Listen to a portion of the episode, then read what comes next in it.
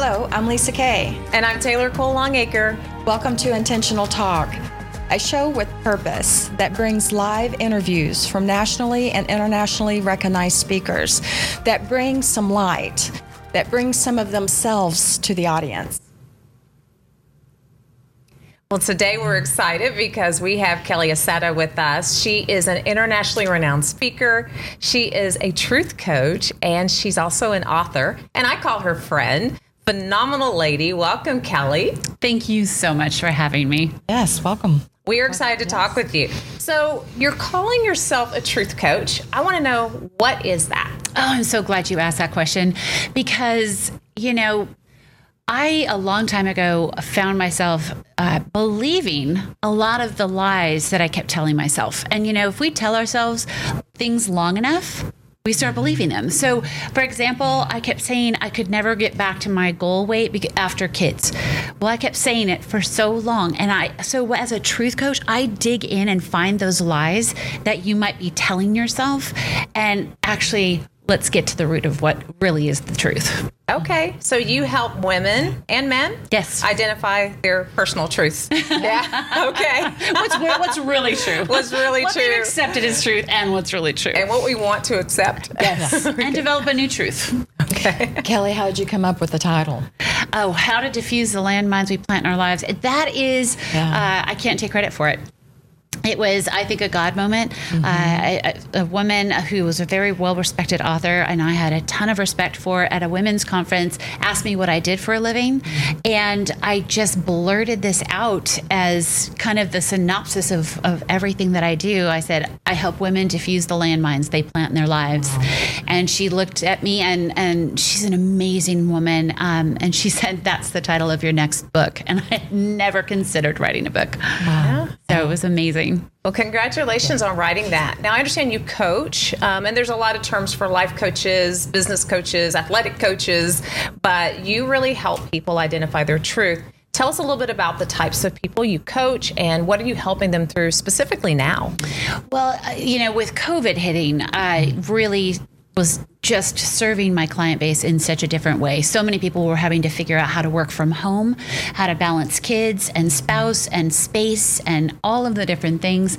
And so I was coaching a lot on helping people redirect, you know, their living than their lifestyle. Uh, also, company owners that I've coached helped them really dig in and figure out how they could still stay profitable during this shutdown and all of that. So I love coaching companies and corporate, you know, uh, entrepreneurs who are small business owners go into corporations that are a mess and help them re, you know, establish a positive culture. And I also love coaching women and helping them really get out of their own way because I was in my own way so many times with a lot of those landmines and I didn't realize it. Can't see the forest through the trees when you're in it sometimes. Yes, yes. I've actually read your book and it is so easy. I mean, I couldn't I couldn't even put it down. So uh-huh. it's it there's a lot of good um, information in there for even men, not just women. Thank you. I'm actually starting a book uh, for men. And I'm excited about that. Uh, oh, I'm going to be interviewing different successful men and talking to them about how they've dealt with these different landmines of insecurity, parental guilt, comparison, insecurity, doubt. You know. Well, we think men are always so strong, and I, I, guess you're finding out in reality and through your um, coaching that it it's it's definitely something that men face as well as women. Shows up differently, but they still go through it just like we do. Kelly, I've noticed you've spoken quite a bit about women, gender, pay gap, um, raises, promotions, having that confidence. What types of things are you talking about nowadays, especially as women are striving to climb the ladder and to really thrive in the corporate workplace. And I'm a corporate girl, so I've, I've been through a lot of it with Fortune 500 companies. Absolutely. And I actually I was just telling Lisa Kay that um, just finished a course called Calm the Chaos. And the first module is Unlocking Happiness because we can't deal with chaos until we're happy. The second module is all on discovering your worth. And I give you tools on how to research what you do, how to figure out because so many women we take on a on a position with a company But two years later, we're doing 10 other different things. Oh, yes. Without a higher, you know, without a pay increase. Yes. And we as women do that. And, and so this whole module takes women through okay, what's your original job description and what are you doing now? And, Yeah. and let's do the research and let's dig in and go to the associations that you're a part of and find out what your job is supposed to be being paid. And then let's go ask for it. And I give them scripts, I give them videos to kind of watch what would happen if your boss said no, what would he say? You know, all these different tools, because that is truly one of the biggest reasons why in this day and age, it used to be different just 10 years ago, but in this day and age, one of the biggest reasons we aren't getting paid what we are worth is because we don't, as women, ask. Oh, right. We don't And when we do ask, we ask for 30% less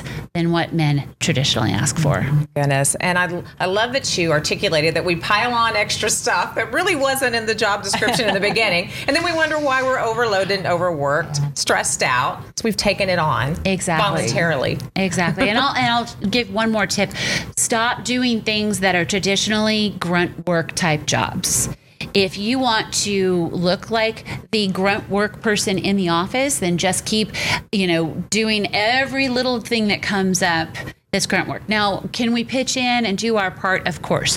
But if you're taking notes at every meeting, you're getting the food for all of the, you're doing all of the grunt work, it's really hard for your peers and your bosses to look at you as a leader. Yeah. Yeah. to look at you. And women differently. just traditionally just, you know, that's just kind of something we do as women. And it can really da- it can really damage our image to the people that matter. Yeah. You mentioned, I'm going to step outside of this part. Um, you mentioned in your book that your story is a lot like Oprah's story. What did you mean by that? Um, actually, you- I just I talked about how um, ew, bitterness and unforgiveness.